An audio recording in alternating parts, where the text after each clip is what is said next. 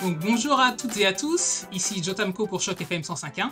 Je suis très heureux de vous présenter notre nouvelle émission intitulée Stop Racisme, qui est rendue possible grâce au gouvernement du Canada.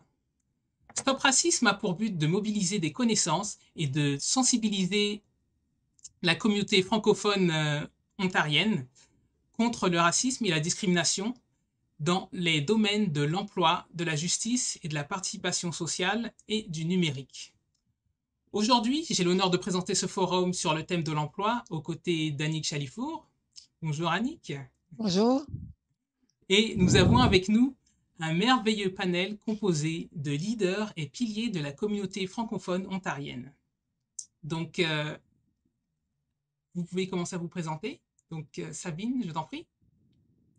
Bonjour euh, et merci pour cette, cette, invitation à ce beau panel un sujet très intéressant et très important. Donc, je suis Sabine Soumaré, directrice générale du portail de connaissances pour les femmes en entrepreneuriat au Diversity Institute de l'Université de Ryerson. Et j'aurai l'occasion de vous en dire un petit peu plus euh, sur euh, nos projets qui sont très en lien avec justement euh, toute la lutte, entre, la lutte contre le racisme. Ok. Donc, Carline, je t'en prie. Bonjour, euh, merci de m'avoir euh, invité. Euh, je suis tellement contente de me retrouver, de parler d'un sujet si important avec des personnes comme Sabine Soumari et Baptiste Boucardès. Donc, c'est très merci pour ce beau panel. Carline Zamar, je suis directrice générale du MOFIF, qui est le mouvement ontarien des femmes immigrantes francophones. Et tout comme Sabine, nous avons des activités, des projets qui sont vraiment dédiés à cette lutte importante qui est, qui est la lutte contre le racisme.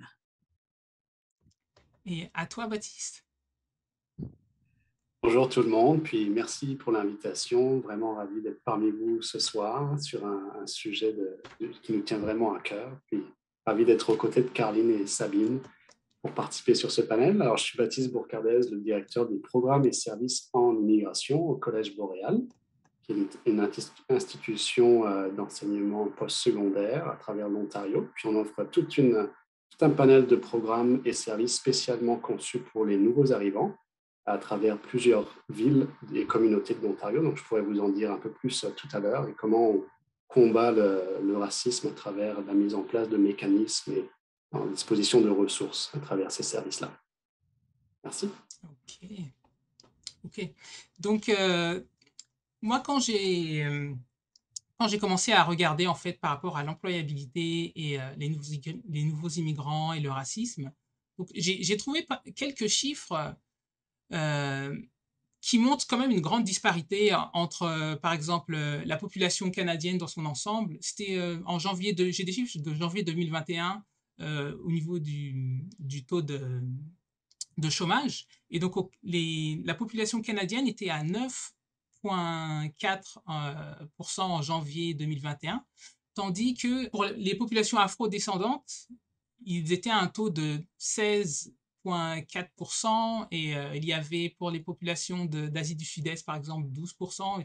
Et on, on, se retrouve quand même avec des chiffres euh, très différents. Donc j'aurais voulu savoir, donc, à quel défi doivent faire face les personnes venant en fait de, communautés culturelles ou bien les nouveaux immigrants en termes d'employabilité?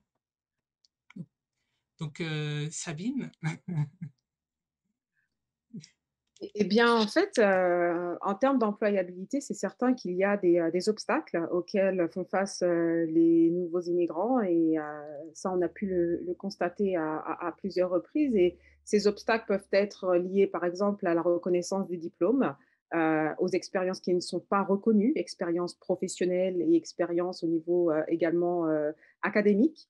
Euh, donc, ce qui est un problème, bien évidemment, parce que euh, en arrivant avec une certaine expertise euh, dans un pays où les reconnaissances, ou du moins les diplômes ne sont pas reconnus, ça force très souvent les nouveaux immigrants à repartir à zéro. Euh, il y a aussi, euh, et on sait d'ailleurs que 25% des, immigrants titulaires d'un diplôme université occupaient un emploi euh, n'exigeant pas justement plus qu'un niveau d'études secondaires. Donc, ce qui prouve aussi qu'ils sont obligés de trouver des un travail en fait pour, pouvoir se nourrir, pour pouvoir tout simplement démarrer et avoir une certaine expérience canadienne. Parce qu'il y a aussi cet aspect de l'expérience canadienne entend, dont on entend souvent parler, qui est euh, quand on arrive bah, au, Canada, en l'occurrence, il faut avoir l'expérience canadienne. Bah, l'expérience canadienne, il faut bien démarrer quelque part pour pouvoir l'avoir. Mais ce que j'aime dire aussi, et ce que je pense qui est très important, c'est au niveau de l'entrepreneuriat. Et là, j'en reviens encore à l'expertise. Lorsqu'on arrive et qu'on a une expertise, l'employabilité, c'est une chose, mais l'option aussi de devenir entrepreneur, de monter son entreprise, euh, je pense que ça peut aider à contourner justement ces obstacles euh, dont on vient de parler. Et d'ailleurs, euh, on a pu le constater dans certains de nos rapports, le fait justement d'avoir une identité, une culture qui est différente nous amène à une certaine discrimination en termes dans le, dans, le monde de, de l'employabilité. Alors ça aussi, c'est un facteur qui amène des entrepreneurs à se diriger vers justement l'entrepreneuriat pour justement pouvoir voler de leurs propres ailes et, euh, euh, et tout simplement pouvoir démarrer en fait dans la vie euh, professionnelle dans, dans, dans, dans, ce pays d'accueil. Est-ce que Caroline voudrait rajouter? Oui. Merci Sabine. Euh, le, comme Sabine l'a dit, le, le, le, grand, le problème de la reconnaissance des diplômes, c'est vraiment un, un, défi énorme. Et en plus, ironique, parce que les personnes qui arrivent sont sélectionnées à cause de leurs études et que si ça fait partie de la sélection, on arrive plein d'espoir et, on arrive et puis ben, on nous, on dit que ça ne compte pas qu'on doit recommencer à zéro. Donc, je trouve que c'est quand même ironique que l'élément qui, rend un candidat le plus compétitif dans sa sélection pour le processus d'immigration et, et n'est pas reconnu. c'est euh, aberrant et, euh, et injuste. Mmh euh, de, et je pense que je, je de, depuis, des, ça, fait, ça va faire 18 ans que je suis au Canada, le problème existait déjà. Mmh euh, j'ai rencontré des personnes qui étaient là depuis 20 ans qui m'en parlaient. Donc, ça veut dire qu'on est au courant du problème, ça ne date pas d'hier. Et je pense qu'il me dérange dans tout ça, c'est que maintenant, ça fait partie de la norme qu'on demande. C'est comme si l'immigrant, l'immigrante qui arrive ici, que c'est normal. Donc, au lieu de, de, de, le résoudre et, de, de, se battre et de faire quelque chose pour changer tout ça, et, et, qu'on lui dise, mais c'est normal, il faut tout recommencer, c'est comme, vraiment? Donc, euh, je pense que c'est ça qui me, qui me choque encore plus, c'est ce, cette acceptation que c'est un fait alors que c'est c'est pas normal, au fait. Ça ne devrait pas être, euh, c'est pas normal ce qu'on nous demande, de, ce niveau de, sacrifice, ce niveau de, de renonciation à renoncer, demander à quelqu'un de laisser renoncer à ses, compétences qui lui mmh permettent de, de gagner, euh, d'avoir une vie décente, de nourrir sa famille, de réaliser des rêves et de partir à zéro, c'est c'est pas normal. Ça ne devrait pas être la norme, pas mmh du tout. Pour, pour les, je pense que comme la conversation commence, j'étais en train de regarder mes statistiques. Je dis, ben non, non, je vais. Euh, tout à l'heure, vous nous avez demandé de parler aussi à partir de, d'avoir une conversation à cœur ouvert. Donc, oui. Euh, je vais me permettre de, de, dire ce que je pense. Oui, non, mais tout à fait. Après, le... en tout cas, je te remercie beaucoup, Carline, euh, de, de ce commentaire. D'ailleurs, après, j'aimerais rebondir sur ça parce que moi, il m'est arrivé aussi dans c'est quelque chose qui m'est arrivé bon, quand j'étais en France par rapport à, ma mère qui était médecin. Mais bon, tout d'abord, euh, j'aimerais euh, avoir euh, le commentaire de Baptiste et après on va revenir sur ça. Je vais continuer sur les bonnes bases de Carline et de Sabine. Alors, je vais un petit peu parler de la reconnaissance des diplômes aussi parce que c'est quelque chose qu'on analyse beaucoup dans, dans, les services aux nouveaux arrivants qu'on offre. une des premières barrières d'employabilité qu'on voit, c'est la barrière de la langue. Euh, l'aspect linguistique, surtout en Ontario, euh, dans un contexte euh, minoritaire pour les francophones. Les entreprises qui, embauchent, la majorité des emplois sont dans, un domaine anglophone et donc la nécessité de pouvoir parler anglais de façon professionnelle, c'est une barrière significative pour certaines personnes qui n'avaient peut-être pas us ces informations avant d'arriver. Des fois, il y a un peu un disconnect entre le message qu'on a avant d'immigrer au Canada dans telle ou telle province ou telle localité, puis la réalité quand on arrive sur le terrain. Donc, la barrière linguistique est une, euh, une grosse barrière d'employabilité, mais c'est une, une barrière qui se brise et qui se travaille. Donc, ce n'est pas insurmontable. Euh, donc, celle-ci, celle-ci est, il y a des mécanismes, il y a des programmes, il y a des, formations qui existent, gratuites, certaines payantes pour les nouveaux arrivants, mais qui sont disponibles, on pourra en parler un peu tout à l'heure. Sur la reconnaissance des, des diplômes, je suis d'accord avec ce que Caroline dit. Puis je pense qu'il y a un manque de... Beaucoup d'emplois sont dans des petites et moyennes entreprises, puis les, structures de ressources humaines de ces entreprises n'ont pas toujours la capacité d'analyse euh, de diplômes qui ont été obtenus à l'international. Donc, il existe des mécanismes d'équivalence de diplômes euh, qui, est, qui est reconnu par les institutions postsecondaires pour rentrer dans des programmes, mais pas nécessairement reconnu par des employeurs qui préfèrent se fier sur des institutions éducatives locales, euh, des collèges, des cégeps, des universités, parce que c'est leur cadre de référence. Et donc, je pense qu'il y a du travail à faire à ce niveau-là, sensibilisation auprès des employeurs, des petites et moyennes entreprises. Euh, sur l'expérience canadienne aussi, là aussi, c'est le cadre de référence des, des entreprises, donc ils se basent sur des, expériences vécues. Dans un monde idéal, ça ne devrait pas être une barrière d'employabilité. Euh, les, les, immigrants qui, profitent de nos services euh, sont riches en expérience personnelle, en expérience professionnelle, ont tellement à apporter. Et donc cette expérience canadienne ne devrait pas être euh, vraiment un facteur. En plus de ça, se, rajoutent des discriminations à l'embauche, mm-hmm. que ce soit lié à la race, que ce soit lié à sa foi, à son sexe, à, sa langue, son orientation sexuelle, je l'ai dit, son âge, sa situation familiale. Euh, donc, beaucoup d'expériences vécues. Le genre, pardon, je l'ai oublié. Oui, tu as bien raison, Karine.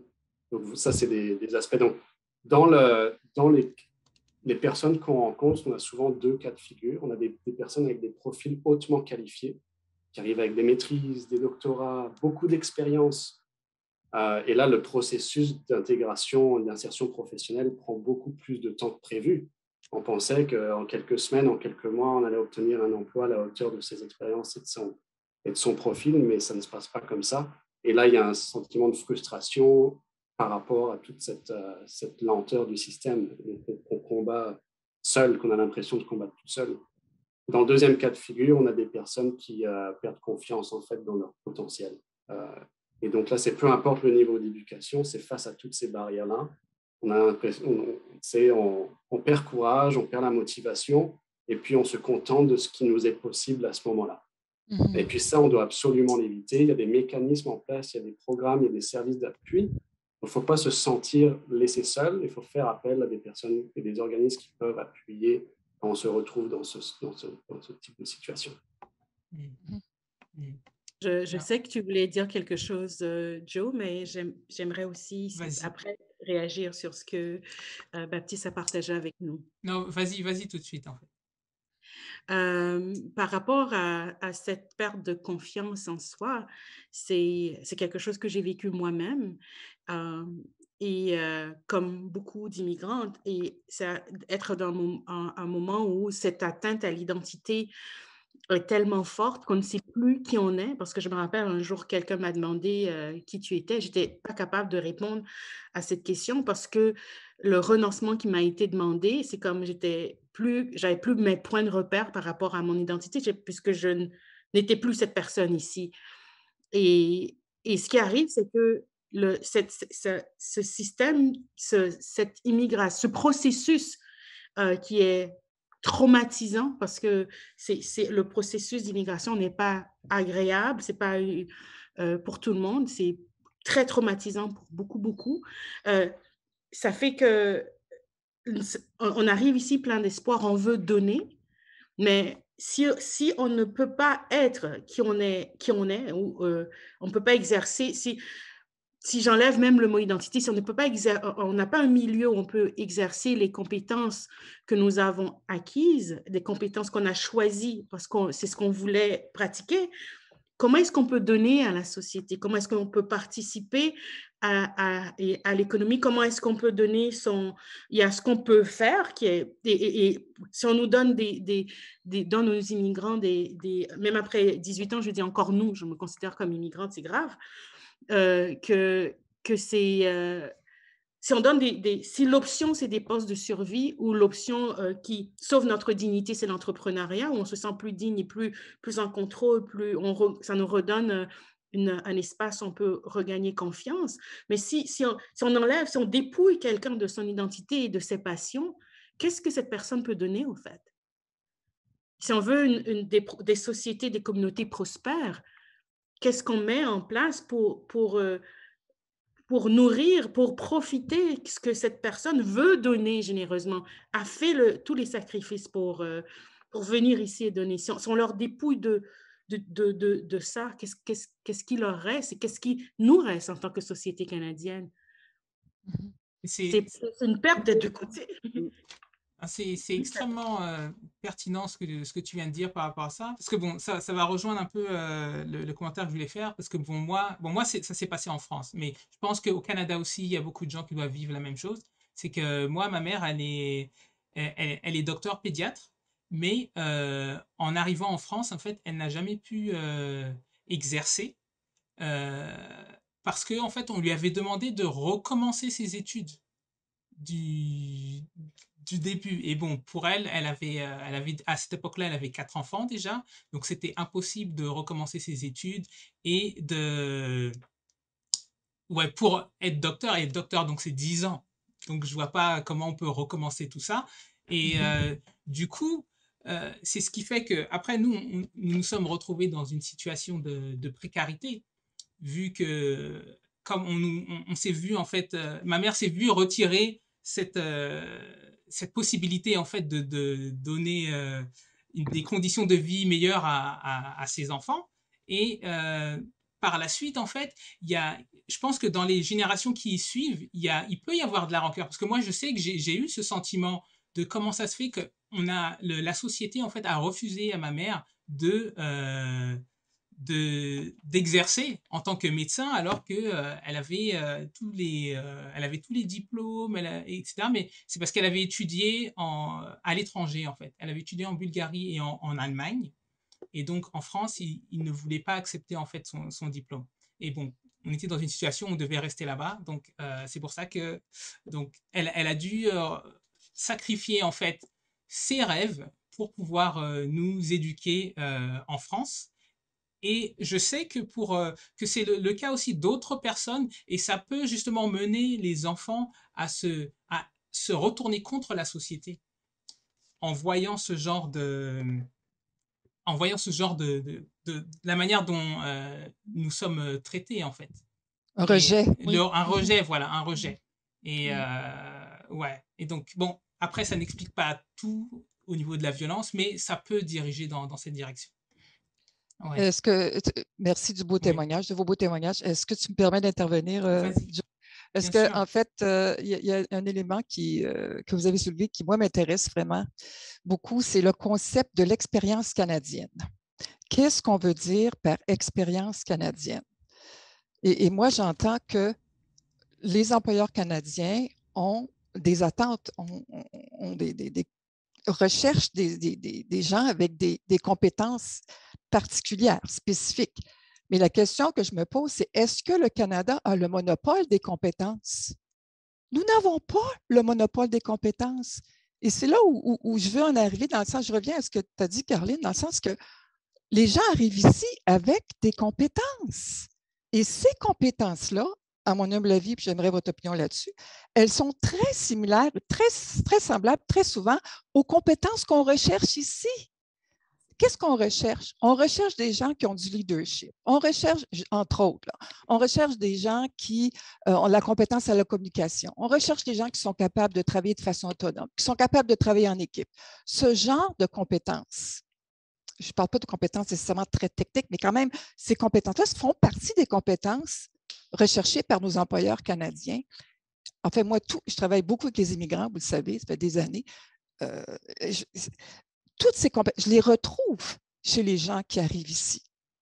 alors, je me dis, bon, les, les, les gens qui sont ici font les efforts pour tenter d'obtenir ou d'atteindre ces compétences-là. Mais je me dis, je pense que ça rejoint ce que Baptiste a mentionné, dans le sens qu'il y a aussi une question d'équiper les employeurs pour que les employeurs puissent reconnaître que, que les compétences de nos, de nos immigrants, des nouveaux immigrants, sont tout à fait transférables ici. Vous me suivez?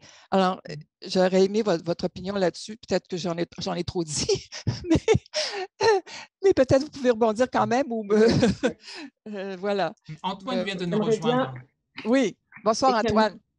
Bonsoir, Antoine. J'aimerais bien rebondir par rapport à ce que tu as dit un petit peu. Euh, euh, moi, il y a un mot qui, me vient souvent en tête et je pense qu'on l'entend et on l'a souvent entendu, c'est la résilience. Qu'est-ce que les nouveaux arrivants sont résilients? Ils font preuve de résilience.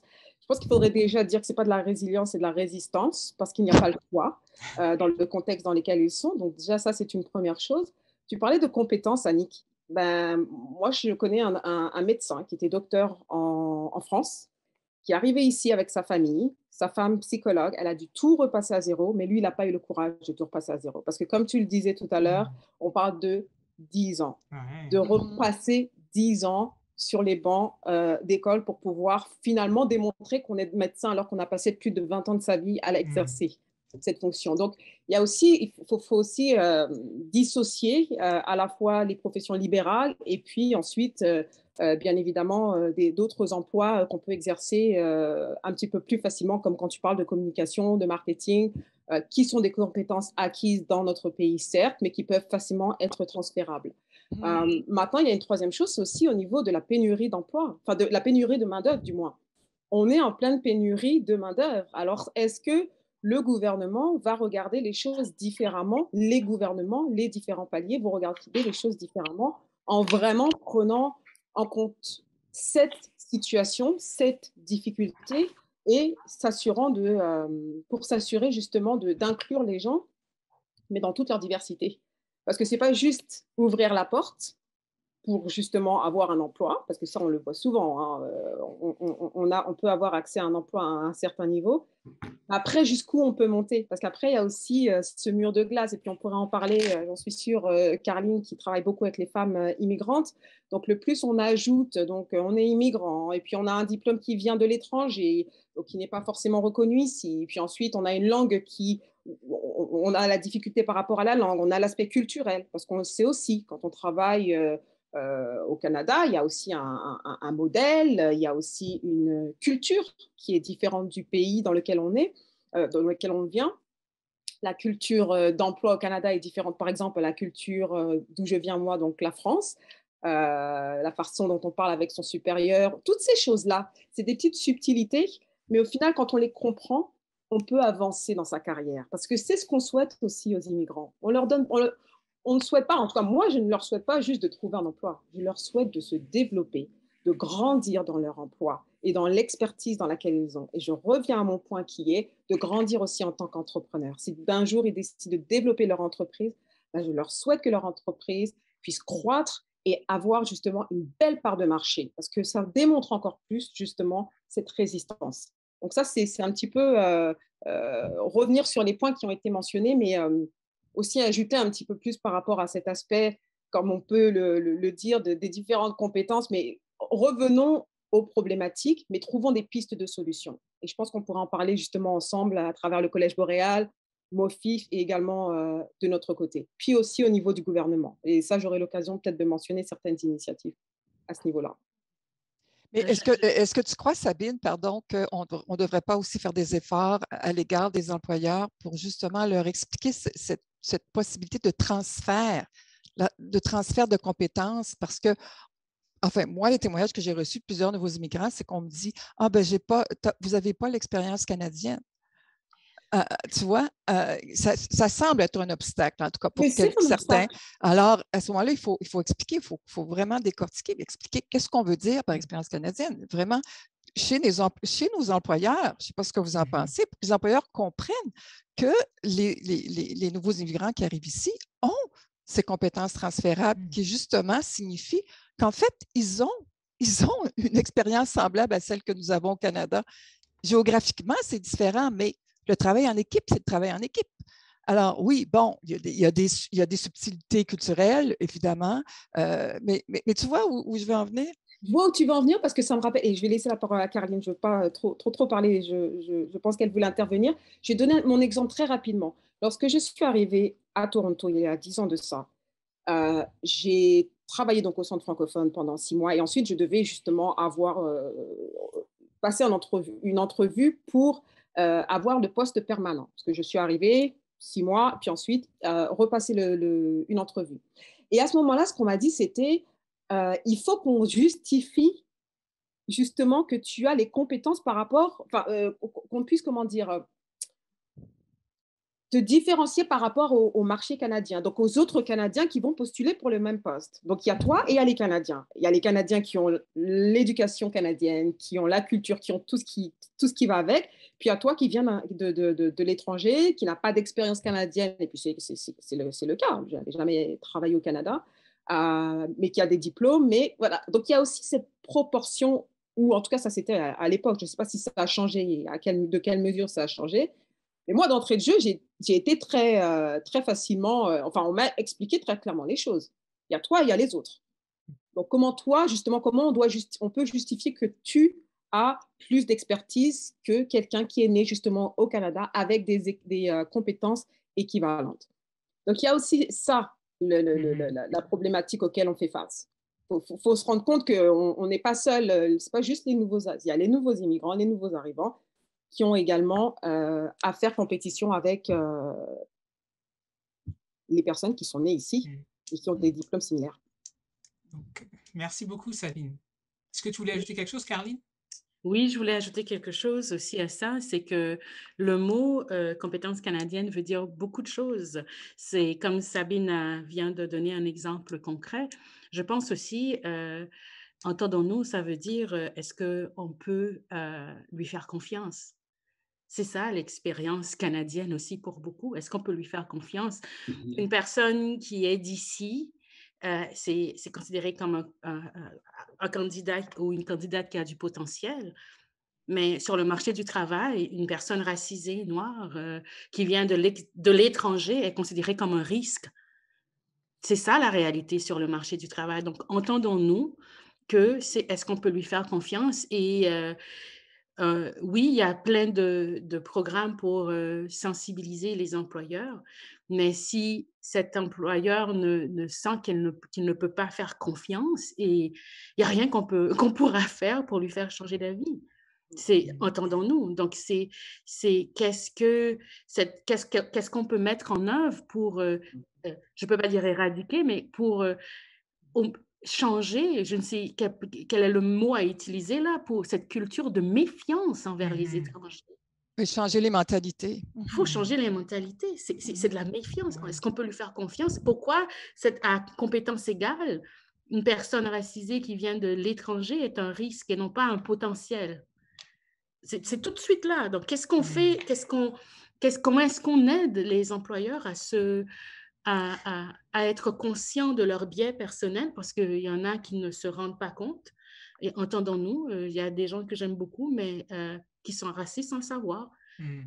Et, c'est à cause de, biais personnels, des choses qu'ils ne se rendent même pas compte, en fait. Et c'est, c'est qu'est-ce qu'on fait pour, euh, pour qu'ils se réexaminent leur, leur processus d'embauche, mais réexaminent leur, leur, leur mentalité, parce qu'il y a mmh les décisions, c'est pas les politiques qui les prennent, les décisions, les, les, politiques, on essaie de mettre des balises pour protéger autant qu'on peut et, ou favoriser, ou changer, mais à la fin de la journée, c'est une personne qui prend cette décision. Si cette personne euh, n'a pas changé de mentalité, est-ce que cette porte va s'ouvrir? Qu'est-ce qu'on qu'est-ce qu'on fait à ce niveau-là pour... Euh, ben, c'est qu'on en fait, on ne se considère pas d'égal à égal on n'est pas considéré.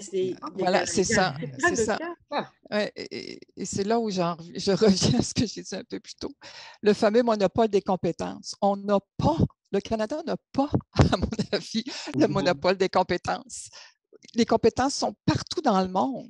Mm-hmm. Euh, les gens arrivent ici avec des compétences qui sont tout à fait transférable dans notre contexte. Merci beaucoup pour euh, vos commentaires. Je vois qu'on a deux panélistes qui se sont joints à nous. Joe, si oui, tu veux. il y a Amitié qui est là avec Antoine. Oui. Merci beaucoup d'être venu. Oui, donc euh, content d'être là. Donc il y a des difficultés techniques entre le compte Facebook de la fondation donc, et celui d'Ami Clé. Donc c'était difficile de séparer les deux. Il n'y a pas de problème. Le plus important, c'est que tu sois avec nous.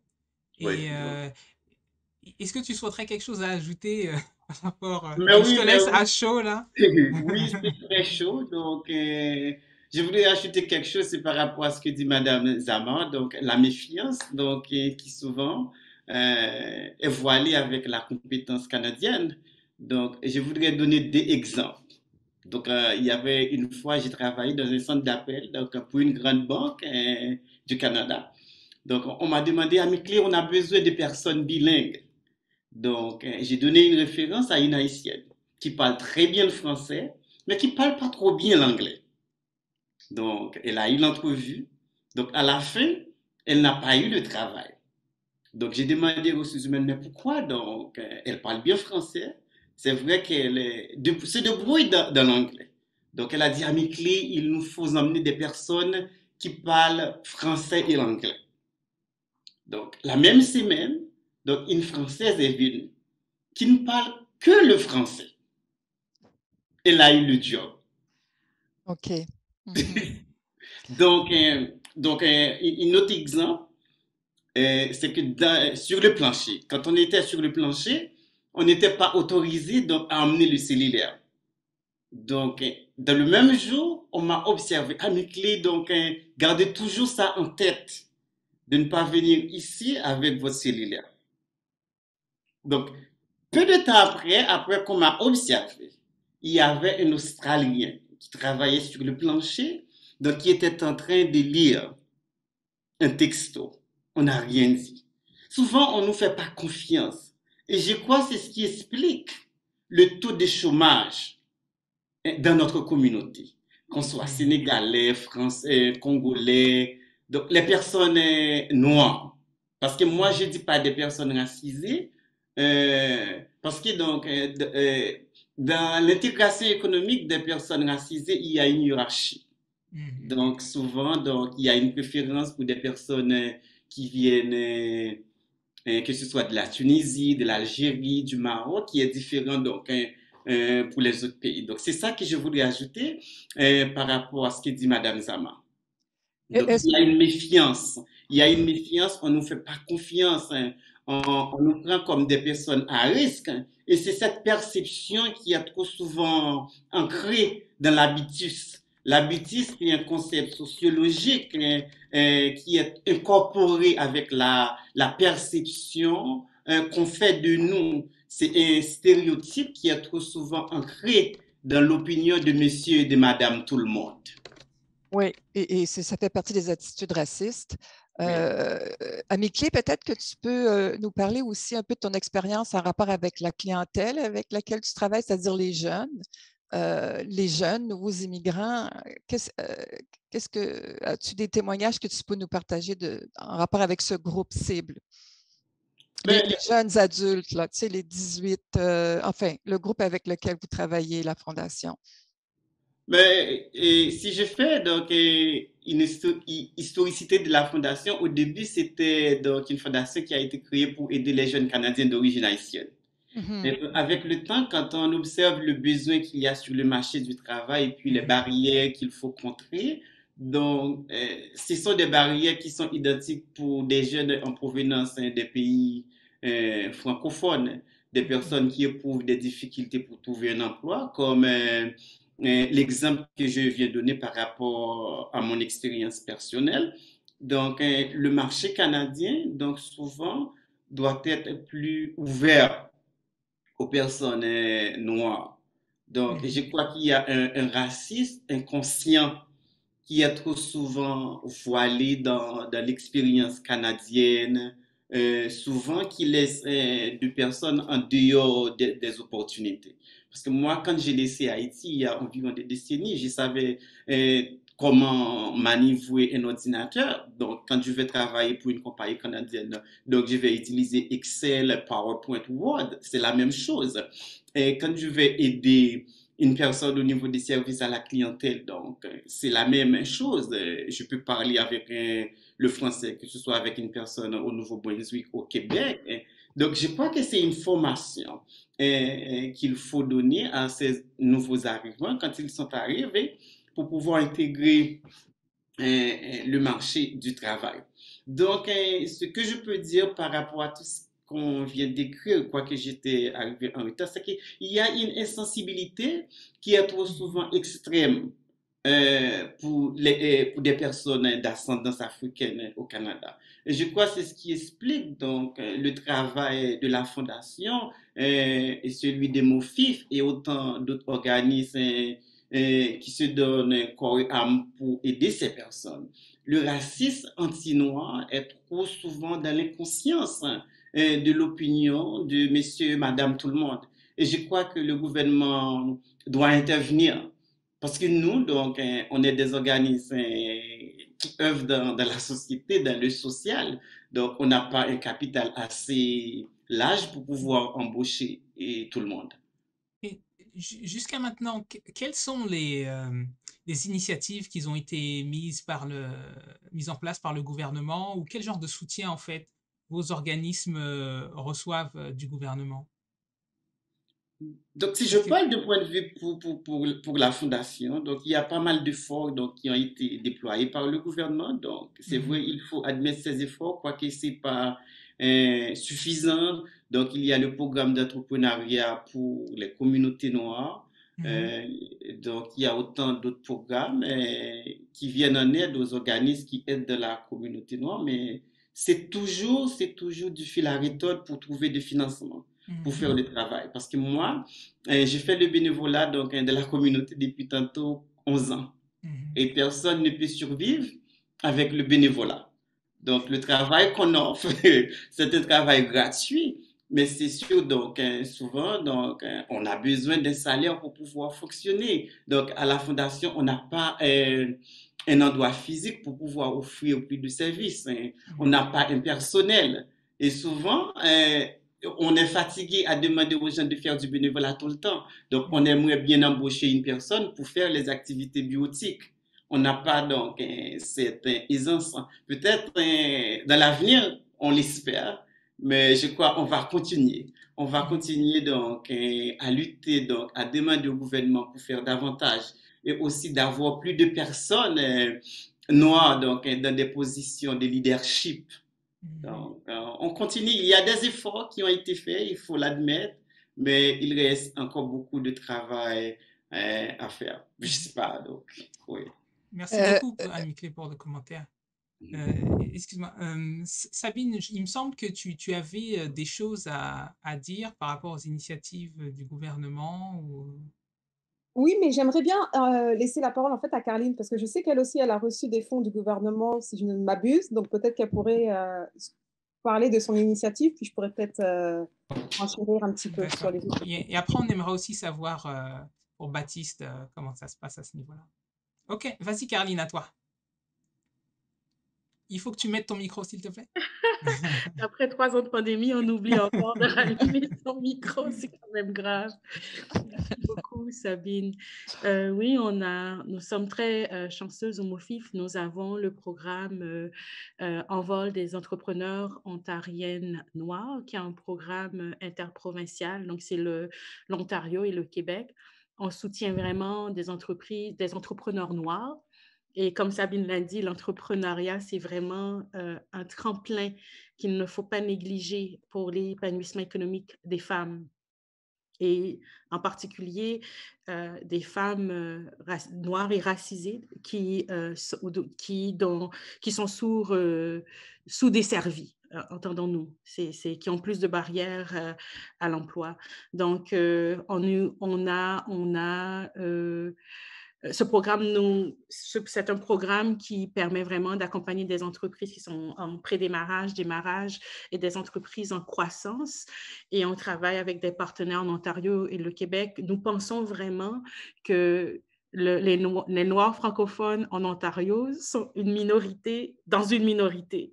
Et la plus grande population euh, noire, de Noirs francophones, au fait, se trouve au Québec. C'est pour ça que voulait que des alliances créer une plateforme déjà dans la conception du projet, que les activités permettent à ces, ces personnes de se rencontrer de façon continue, hormis des, des activités de réseautage, parce que rien qu'en créant des alliances, ça permet de, de, de développer, d'augmenter ses parts de marché, quoi. De, ça donne accès euh, à ça donne accès à beaucoup plus d'opportunités et je pense que les alliances, euh, c'est c'est une communauté qui doit vraiment se soutenir et créer euh, un, écosystème qui permet de profiter de tout ce qui existe parce que je crois vraiment en la collaboration. Ce que fait euh, Sabine avec le portail, c'est absolument extraordinaire.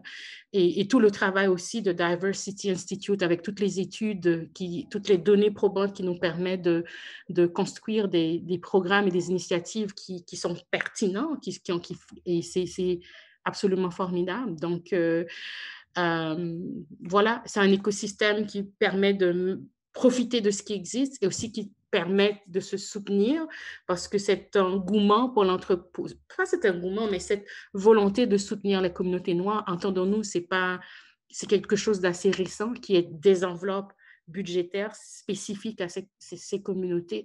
Donc, nous ne voulons pas que si ces enveloppes disparaissent, rien n'est garanti que ces, ces, entrepreneurs se retrouvent euh, sans support. Donc, c'est pour ça, dès le départ, on, on fait très attention que ce soutien se, se construit de entre eux, entre elles, entre les entrepreneurs elles-mêmes et aussi à travers les institutions, les, les, les, autres, les autres membres qui font partie de ce réseau qui est important. Mm-hmm. Merci beaucoup, Sabine. J'ai trop parlé. C'est à mon tour. Merci beaucoup, Carmen. À toi, Sabine. Oui, je, trouvais que c'était important de laisser parler les récipiendaires justement euh, euh, de, justement ce fonds qui a été octroyé par le, euh, gouvernement du Canada pour justement soutenir les communautés noires et plus particulièrement l'entrepreneuriat chez les communautés noires. donc ça, c'est une initiative, entre autres, Ami Clé l'a mentionné, donc je ne vais pas trop revenir dessus. Peut-être la seule nuance que j'ajouterais, c'est qu'il y a vraiment deux volets importants, qui est justement cette partie donner des fonds aux organismes pour pouvoir aider les communautés noires sur le terrain, les communautés entrepreneuriales noires sur le terrain. Puis à l'aspect recherche, un petit peu comme ce que nous faisons en fait au portail de connaissances pour les femmes en entrepreneuriat. Donc il y a justement cet aspect de recherche parce qu'on sait qu'il y a très peu de données de mhm. manière générale pour les communautés noires. Donc ça, Bien évidemment, quand on n'a pas de données, on n'a pas d'indicateurs, c'est difficile de justement comprendre quels sont les obstacles, savoir ce qu'il faut mettre en place et ajuster les programmes euh, justement en fonction de, la communauté, notamment de la communauté noire. Donc ça, c'est important. Donc euh, ça vient d'être lancé, c'est très récent, on attend de voir les, rapports euh, et, et, de regarder justement ce qui va en ressortir. la deuxième chose que j'aimerais mentionner, c'est au niveau de l'approvisionnement le gouvernement fédéral a également lancé un programme pour justement faciliter l'approvisionnement, donc euh, l'accès au marché au niveau du gouvernement pour les communautés noires.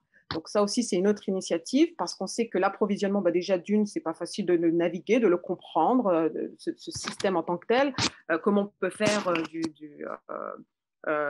comment on peut travailler justement ou offrir ses services au gouvernement, c'est pas chose facile. On a l'impression que c'est quelque chose de bien fermé, ce qui est le cas mais justement, le gouvernement a décidé de l'ouvrir et euh, de, faciliter justement euh, euh, l'approvisionnement ou du moins ouvrir les portes, comme je le disais, du gouvernement aux communautés noires pour, pour faire du business. Et la troisième chose, en fait, c'est le défi 50-30, que peut-être certains ont entendu parler, dont le, le, principe est vraiment d'aller chercher des entreprises à travers le Canada pour qu'elles puissent être signataires de ce défi. Ce défi, c'est 50% de parité et 30% de représentation donc de, la diversité.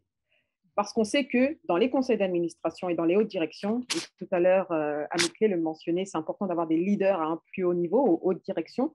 Bah, c'est ça, en fait. Le gouvernement cherche justement à amener euh, un petit peu plus, beaucoup plus de diversité à ce niveau-là, au niveau des conseils d'administration et des hauts directions. Mm-hmm. Donc, euh, c'est des initiatives qui, euh, je suis tout à fait d'accord avec Caroline, qui commencent à arriver. Il y a un momentum qui est en train de se bâtir, mais je pense que c'est important de saisir la chance et de mener les choses. Quand on a des fonds qui arrivent justement par rapport à ce fameux fonds de l'entrepreneuriat pour les communautés noires, il faut l'utiliser et il faut soutenir sa communauté. Le défi 50-30, ça va pouvoir outiller les entreprises. Il y a plus de 1500 signataires à travers le Canada, des entreprises à la fois, donc bien évidemment anglophones, mais également francophones. Il faut passer le mot parce qu'on doit justement changer le système. Et pour changer le système, bah, il faut, avoir, faut être outillé. Et c'est ce que le gouvernement cherche à faire avec ce défi, outiller, donner les bonnes pratiques, euh, s'assurer qu'il y ait du mentorat, s'assurer qu'on euh, puisse comprendre justement quels sont les, euh, les, Comment expliquer ça? En fait, quoi faire? Quoi faire quand on a un conseil d'administration? On siège dans des conseils d'administration nous-mêmes. Comment on recrute notre, euh, nos, membres?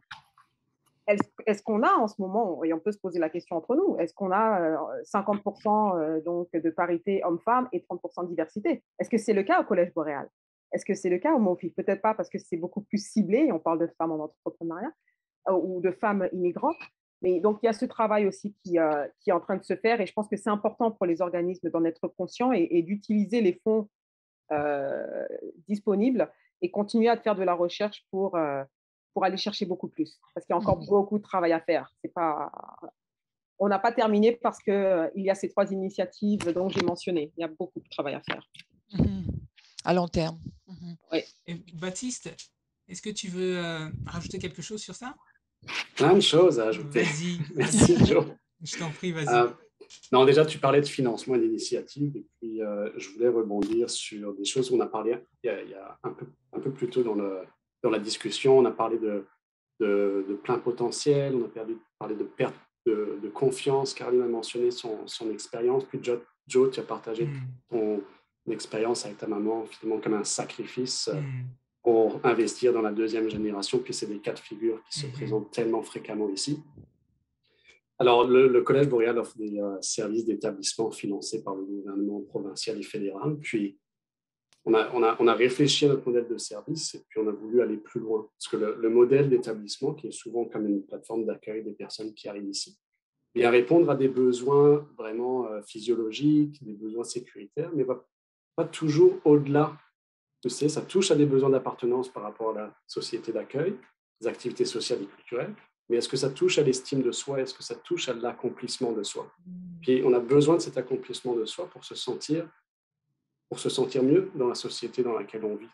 Alors on a réfléchi à notre modèle de service, on a essayé de créer un, un concept qui vient briser des barrières d'employabilité qu'on a parlé en début d'entrevue tout à l'heure, qui sont d'accélérer au niveau de développement des compétences de langue, d'acquisition de compétences techniques ou tacites. Parce que Annick l'a mentionné, les employeurs cherchent 60% de compétences euh, tacites, des soft skills, et 40% de compétences techniques. Euh, donc là, il y, a de, la formation qui est possible pour pouvoir accélérer à ce niveau-là. Et enfin, il y a des programmes qui, sont, euh, qui existent comme des programmes de formation relais qui viennent briser les barrières d'employabilité de manière rapide et efficace dans plusieurs secteurs d'employabilité euh, et qui permettent aussi de, découvrir les codes euh, culturels en entreprise. Alors, il y a, il y a ce travail-là qui se fait pour les personnes qui arrivent, mais il y a du travail à faire aussi au niveau des employeurs.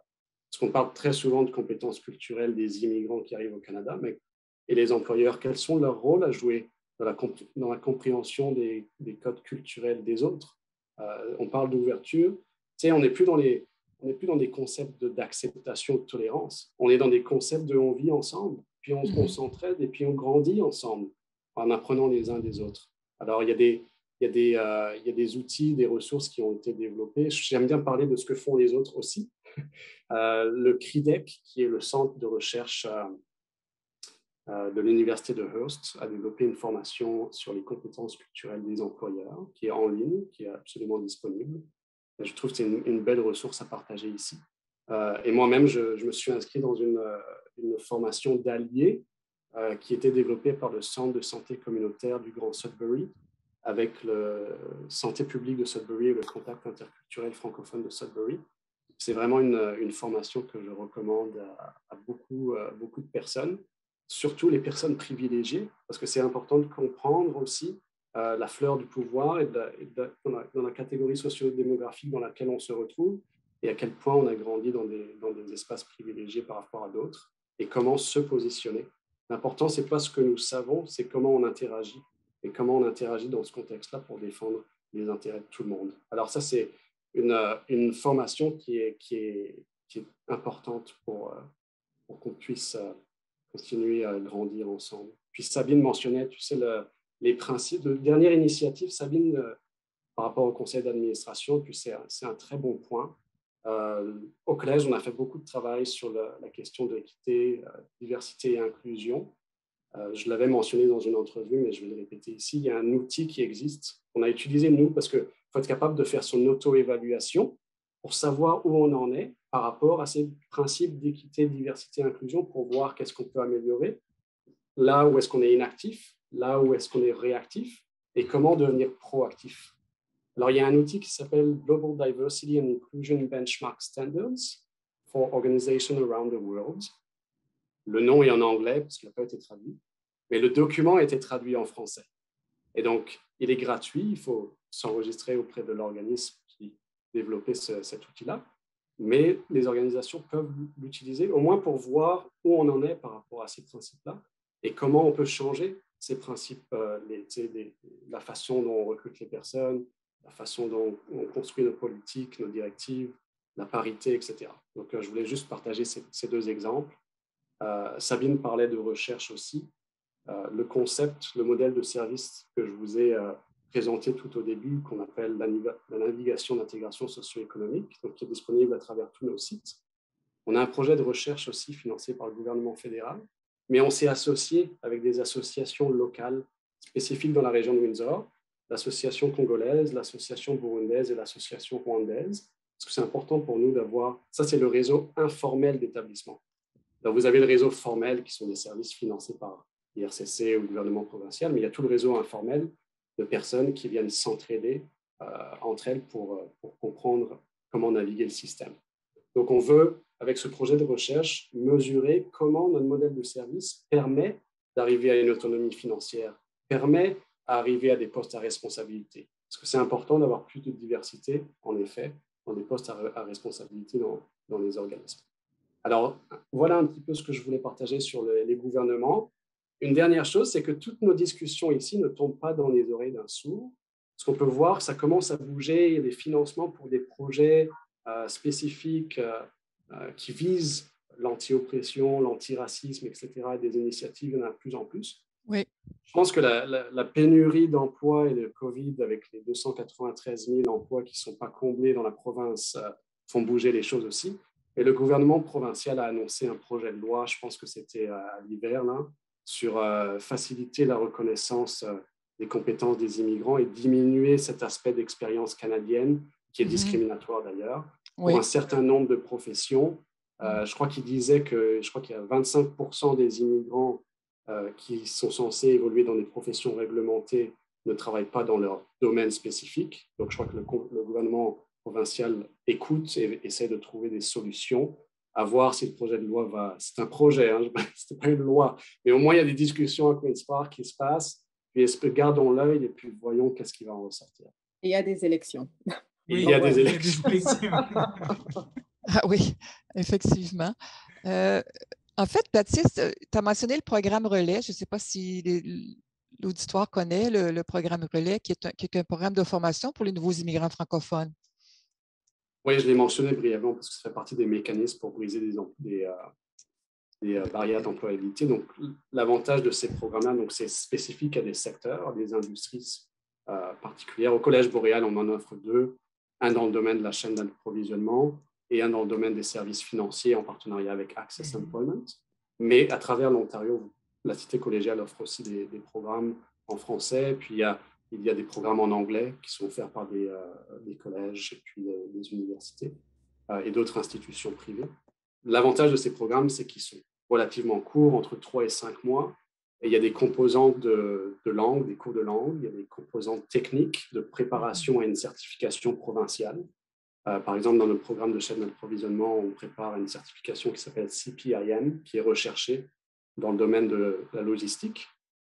Et enfin, il y a une composante en milieu de travail, un stage. Donc, on travaille avec des, entreprises qui partagent nos valeurs, qui sont l'humanisme, l'inclusion, la diversité. donc, ça permet d'avoir cette expérience canadienne tant recherchée à l'intérieur d'un programme. Et donc, c'est relativement court, encore une fois, et qui permet à des personnes d'évoluer dans des emplois qui sont à la hauteur de leurs expériences et de leurs compétences, et surtout dans leur domaine d'activité recherchée. Alors, c'était le programme que je recommande. Merci. Merci. Euh, je voulais juste ajouter par rapport à tout ce qui a été mentionné, euh, l'immense potentiel de partenariat aussi entre, euh, bon, on l'a mentionné, entre, par exemple, le portail géré par Sabine et puis le MOFIF, entre autres. Mais j'imagine que vous connaissez le, Conseil de la coopération de l'Ontario, qui travaille aussi beaucoup avec les nouveaux immigrants. Je pense que c'est bien de le mentionner. Et aussi la Société économique de l'Ontario, hein, qui, qui, vient de démarrer des nouveaux programmes justement d'accès à, l'entrepreneuriat pour les jeunes et les femmes, les femmes noires, en fait. Alors, oui, voilà. Alors, je simplement ajouter cette information. Il y a Mickey qui souhaitait faire un commentaire. Il y a ensuite euh, Carly. Allons-y. Amiklé, je t'en prie. Ben, une chose que, que, j'allais dire par rapport à la compétence canadienne ou l'expérience canadienne, donc est-ce que c'est plutôt, je dirais, donc, des aspects culturels, euh, de partager les valeurs canadiennes, comment se comporter, tout ça Est-ce que souvent euh, c'est pas pas bien défini. Est-ce que c'est des compétences hein, éducatives et qu'il est professionnel? Parce que moi je vois ça beaucoup plus comme euh, culturel, par exemple le bénévolat, partager des valeurs canadiennes. Souvent je crois qu'il faudrait avoir une campagne donc quand le nouveau arrivant ou l'immigrant arrive, donc de définir ce qu'on partage comme valeurs dans les milieux professionnels. Donc tout ça pourrait aider à, à l'intégration souvent, donc, hein, quand on parle de compétences ou de l'expérience canadienne, c'est un peu vague ou un peu mm-hmm. défini, et hein, qui souvent laisse hein, le nouveau arrivant sur le marché du travail sans pouvoir trouver un emploi. Je crois qu'il faut être très, très spécifique quand on parle de l'expérience canadienne. Pour moi, je vois ça comme étant des compétences culturelles, donc ce qui définit comme des valeurs canadiennes. Moi, ça, c'est mon point de vue. Donc, quand on parle de l'expérience, compétences canadiennes. Mmh. Mmh oui, c'est intéressant. Je vous fait référence aussi à notre façon de communiquer, tu sais, euh, qui, varie d'une culture à l'autre. Puis la façon de communiquer est influencée. On a des caractéristiques culturelles de communication qui sont influencées par nos valeurs culturelles respectives.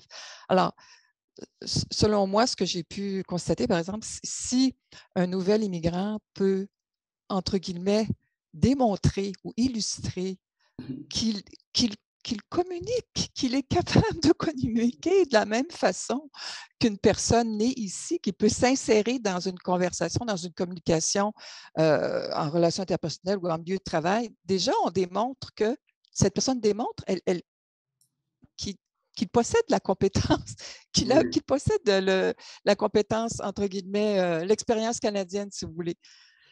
Mais je pense que ça, que probablement à, l'origine c'était quelque chose euh, qui était euh, qui pouvait être justifié, mais qu'il y a beaucoup de d'employeurs qui utilisent ça euh, d'une manière à, à pouvoir voilà à pouvoir mmh décider de à pouvoir choisir en fait à pouvoir donner une excuse pour ah ne pas prendre un certain type d'employé. Mmh Donc, c'est clair que quand ça reste vague, ça sert ça peut servir à ce, type de profil, je dirais. Et Carline, il me semble que tu voulais ajouter quelque chose? Oui, je voulais dire aussi pour aider les organisations, pour, aider à l'augmentation justement de, de, l'inclusion, pour, pour, aider à l'inclusion, à la diversité, nous avons mis sur pied une communauté de pratique c'est un projet qui est financé par le ministère des Femmes et de l'égalité des genres. Et nous avons vraiment presque une trentaine d'organisations. Je, je nous sommes vraiment très, très contentes de l'engagement énorme des organisations pour tout ce qui est équité, euh, inclusion, diversité. C'est cette communauté justement de pratique s'appelle genre, euh, équité, inclusion.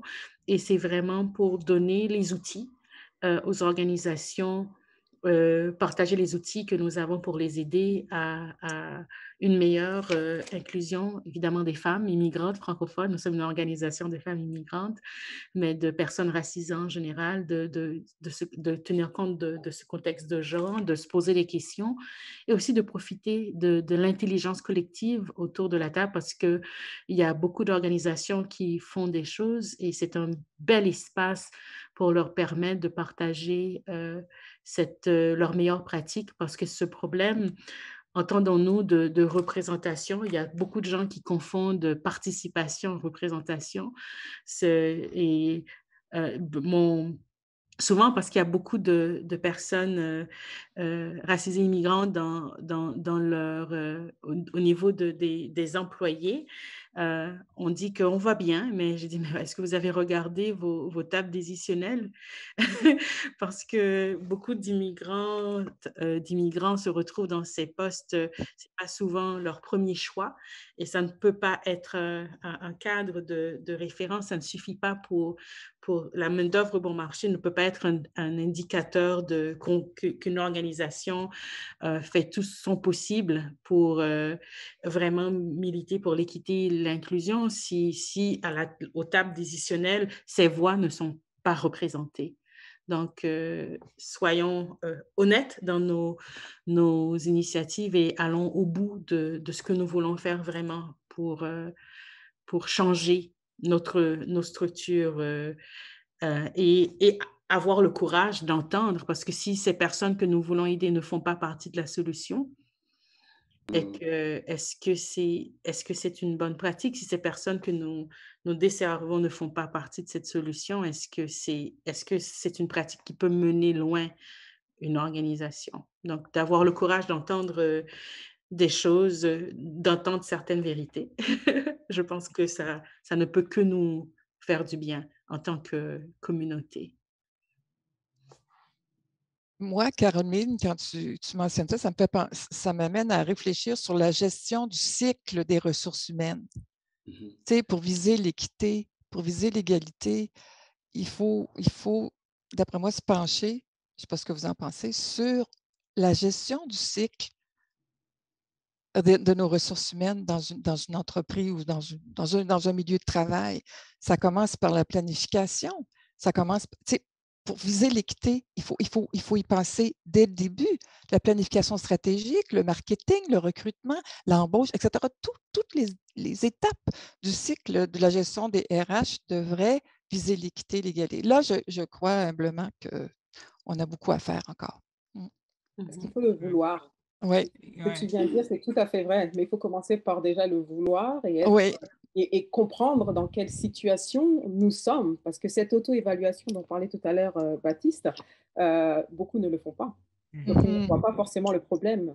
Euh, mmh. J'ai eu l'occasion de, justement, par rapport à ce travail avec le, défi 50-30, de parler à des grands dirigeants de banques et qui disent bah, on a déjà 25% de ah femmes. oui, d'accord. Oui, oui. Mmh. Hein. Je vous garantis que c'est pas facile hein, de trouver des gens avec ce calibre-là à Toronto, euh, et racisés. Enfin, c'est pas évident.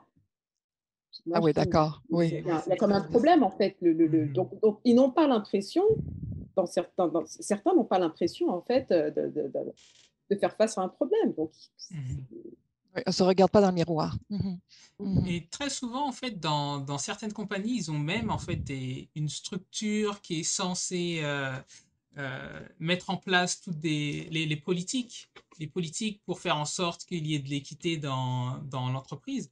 Mais euh, même avec ces règles, à partir du moment où au plus haut niveau de, la compagnie, il n'y a pas une réelle volonté d'appliquer, de mettre en place en fait ces règles, on peut avoir ça dans un bouquin ou quelque part dans la compagnie, mais rien, rien ne va changer euh, dans la réalité.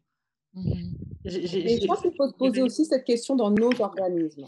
Quel est l'impact? Quel impact que nous faisons auprès de notre communauté?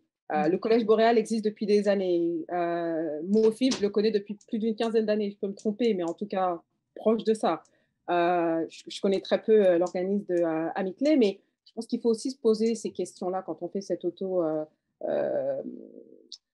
il faut, faut, se faire cette autocritique. Mais quelles mmh sont aussi les histoires, les success stories de nos jeunes, de nos, de nos, euh, des, familles migrantes qui sont passées à travers notre organisme, qui peut aussi donner ce message d'espoir, je pense, euh, aujourd'hui. C'est important pour les immigrants qui nous entendent et qui se disent, bah, finalement, je suis là, bah, qu'est-ce que je dois faire? Je comprends les obstacles, je pense qu'on a pris du temps pour en parler, mais qu'est-ce que je peux faire maintenant? Quelle est ma contribution personnelle pour pouvoir m'en sortir? Et c'est important aussi d'adresser des messages positifs.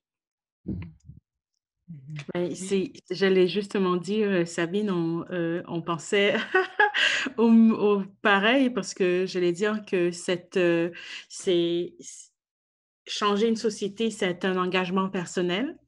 Oui, il y a les gouvernements, oui, il y a les systèmes, mais ce sont des personnes qui, qui, le, qui les composent. Donc, que ce soit comme des deux côtés, quelle que, quelle que soit la place que vous avez euh, dans le système, qu'est-ce que, qu'est-ce que euh, vous faites, qu'est-ce que chacun fait à titre individuel pour avoir un impact?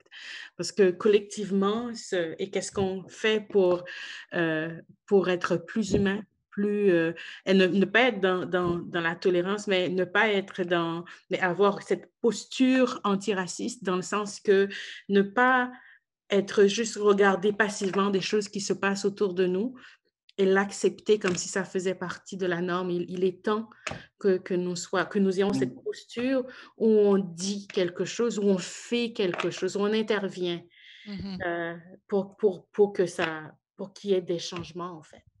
Mmh Vous voulez ajouter quelque chose, ami Clé? Oui, donc j'allais dire qu'il y a des principes hein, au Canada euh, qui sont trop souvent normalisés.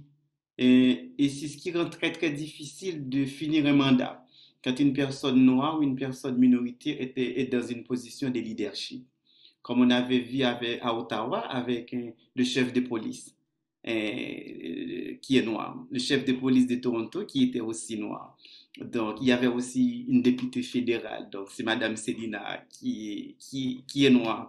Il y a aussi le ministre de la Justice d'Alberta euh, qui était aussi noir. Donc, ces personnes font toujours face à des obstacles majeurs. Donc, euh, la semaine dernière, j'avais participé à un débat national avec euh, le directeur fédéral de la lutte contre le racisme. J'ai soulevé ces problèmes. Donc, le système canadien doit être plus tolérant quand une personne noire est dans une position de leadership. Donc souvent, c'est vrai, on parle, c'est vrai, c'est un discours assez idéologique hein, contre le racisme, anti-noir, contre le racisme systémique, mais dans le fond, donc, cette personne fait face à trop de problèmes et, qui, est, qui est dans l'inconscient de l'opinion de monsieur et de madame tout le monde. Ça, c'est quelque chose que je dois mentionner. Une dernière chose que, que j'allais dire, je ne pense pas que je vais prendre la parole encore, c'est que, donc, euh, souvent, on parle d'expérience canadienne, canadienne, c'est vrai, mais euh, quand l'immigrant arrive, donc, il faut surtout mettre euh, des politiques en place hein, pour que l'immigrant ne se retrouve pas coiffé dans sa propre communauté, donc dans son propre restaurant, euh, dans son industrie musicale. Donc, il faut faire un effort pour mélanger avec les autres. Je crois qu'on est dans la semaine du bénévolat national. Donc, euh, en fin de semaine, euh, j'organiserai un buffet d'appréciation. Donc, c'est surtout, j'essaie de, de, mélanger tout le monde. Donc, pour pouvoir donc créer cet espace, espace d'inclusion, d'échange culturel, euh, de cohésion sociale. Ça, c'est important euh, dans le processus euh, d'éliminer les obstacles, que ce soit les obstacles culturels à l'emploi et aussi économiques. Mmh. Ouais, merci beaucoup pour ce commentaire. Baptiste, il me semble que tu voulais ajouter quelque chose? Oui, je voulais ajouter parce que Caroline parlait de communauté de pratique, etc. Et puis, c'est vrai qu'il existe beaucoup d'experts de sujets, en fait, et que les organismes n'ont pas toujours l'expertise pour adresser les principes d'équité, diversité, inclusion. Tout le monde n'a pas des gros secteurs ressources humaines. Mais il y a des, il y a des, le collège, par exemple, s'est affilié avec le, Centre canadien de diversité et d'inclusion, CCDI. Euh, il, y a, la possibilité d'avoir une affiliation pour bénéficier d'une longue gamme de formations bilingues pour former en fait les employés sur Qu'est-ce que c'est un billet Qu'est-ce que c'est les stéréotypes Qu'est-ce que c'est les préjugés C'est important aussi que la haute direction des organismes, les conseils d'administration soient sensibilisés pour qu'ensuite ils encouragent cet effort de mise en place de politiques et de principes à l'intérieur des organismes. Donc ça, c'est un petit conseil que j'aimerais partager. Mmh Puis enfin, une idée, tu sais, il y a beaucoup de... Pour les organismes en général dans, qui nous entourent sont pour cette cause, parce que ce sont pour aider les personnes qu'on dessert, etc. On, est dans le domaine de l'immigration, euh, mais il y a beaucoup de financements de différents paliers de gouvernement qui vont toucher des entreprises. Et en général, quand on, demande, quand on donne du financement, on demande certaines garanties de l'employeur. J'essaie de réfléchir à des mécanismes qui, qui, pas forcés, mais qui demanderaient les comptes de la redevabilité envers l'employeur pour mettre en place des principes d'équité, de diversité et d'inclusion, de faire son auto-évaluation. Donc, quand je te disais que des fois, on demande des preuves ou de la redevabilité, comme un certificat d'assurance, est-ce que tu as une politique pour telle chose? Est-ce que tu as une politique de la violence en milieu de travail? Ben, Peut-être qu'il y aurait des attentes plus élevées sur des principes d'inclusion au milieu de travail de la part des gouvernements, des paliers de gouvernement, pour l'octroi de financement, pour l'octroi de subventions salariales, etc. Donc ça, j'espère que ça fera partie des discussions en allant de l'avant, parce qu'il faut faire bouger les choses. Alors, parfois les discussions, mais des fois, il faut aussi implémenter de manière policée à l'intérieur de l'octroi de financement, par exemple. Voilà. Après, il y a aussi toutes les belles histoires de succès, parce qu'on a parlé de barrières, on a parlé d'obstacles, mais comme disait Sabine, euh, tellement de, tellement de belles histoires aussi.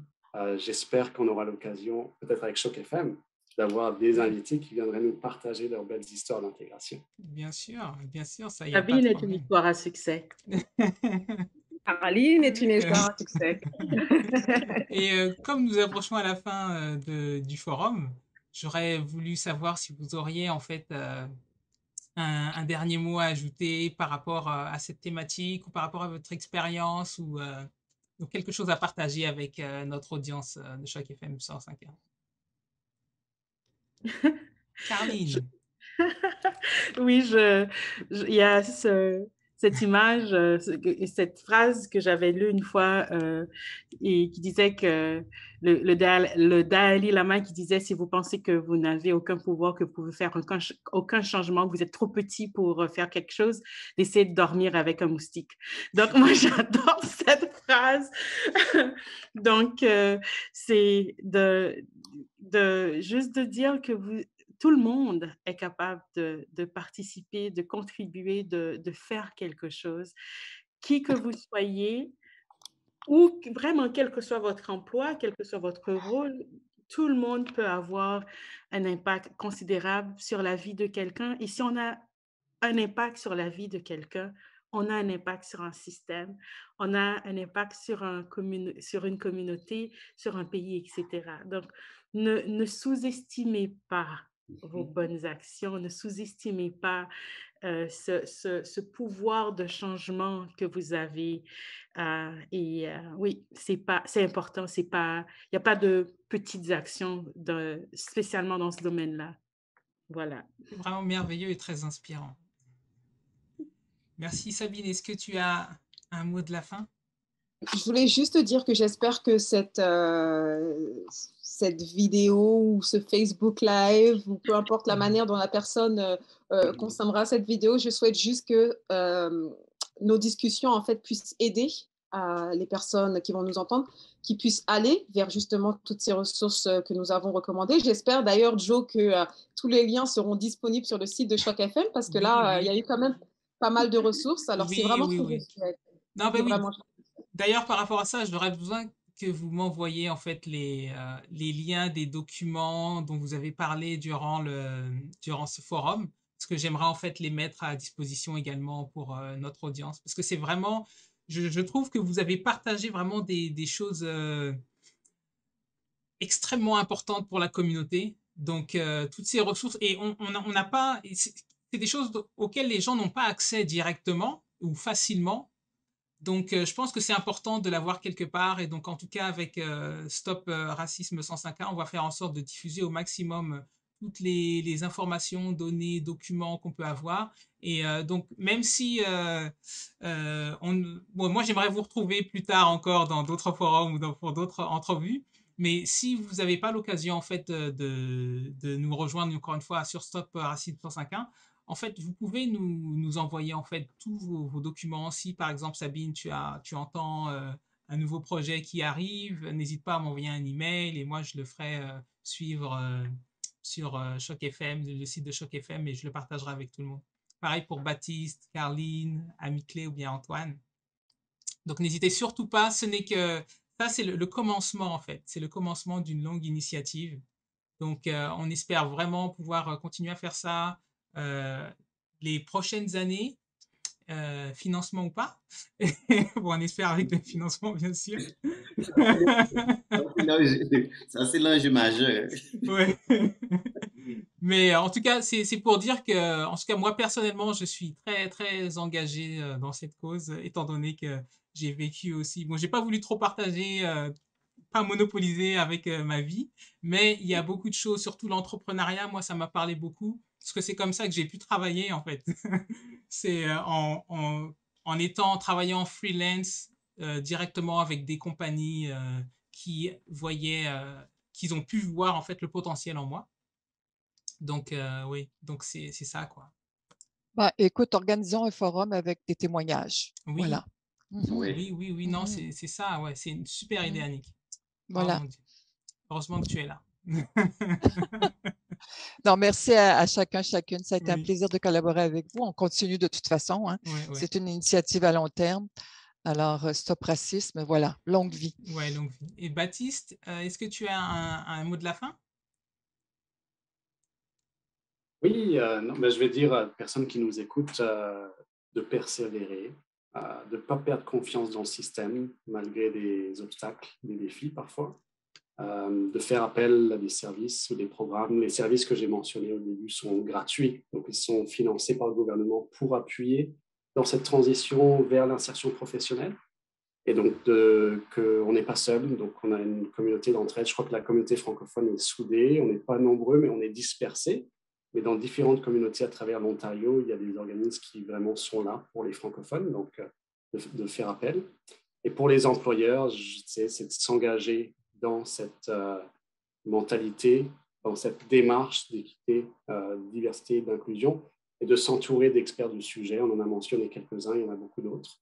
Euh, et donc, si vous n'avez pas l'expertise, d'aller faire appel à l'expertise d'autres. il y a des services d'emploi à travers la province aussi, financés par le gouvernement provincial, qui peut aider dans les démarches pour faire du screening de participants, dans les démarches de recrutement, avec des principes qui suivent l'équité, la diversité et l'inclusion. Donc, si vous n'avez pas l'expertise interne, allez chercher ailleurs. Et encore une fois, merci à Choc FM.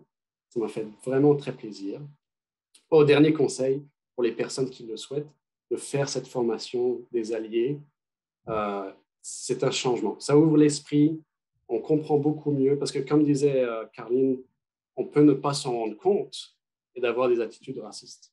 Mhm. Mais elles sont bien là. Euh, des billets, des microagressions tous les jours, comment les stéréotypes euh, font devenir des discriminations. C'est dans, notre jour de tous les jours. Donc, j'encourage vraiment les personnes à, aller chercher cette formation qui est vraiment une, permet une vraie ouverture d'esprit et une compréhension des réalités que d'autres vivent. On n'a pas toujours l'impression de, la, compréhension. Merci beaucoup. Merci beaucoup, Baptiste. Et ami clé euh, Oui, ami clé surtout, je veux dire, par rapport aux jeunes, les jeunes nouveaux immigrants, parce que la Fondation travaille beaucoup avec les jeunes nouveaux immigrants.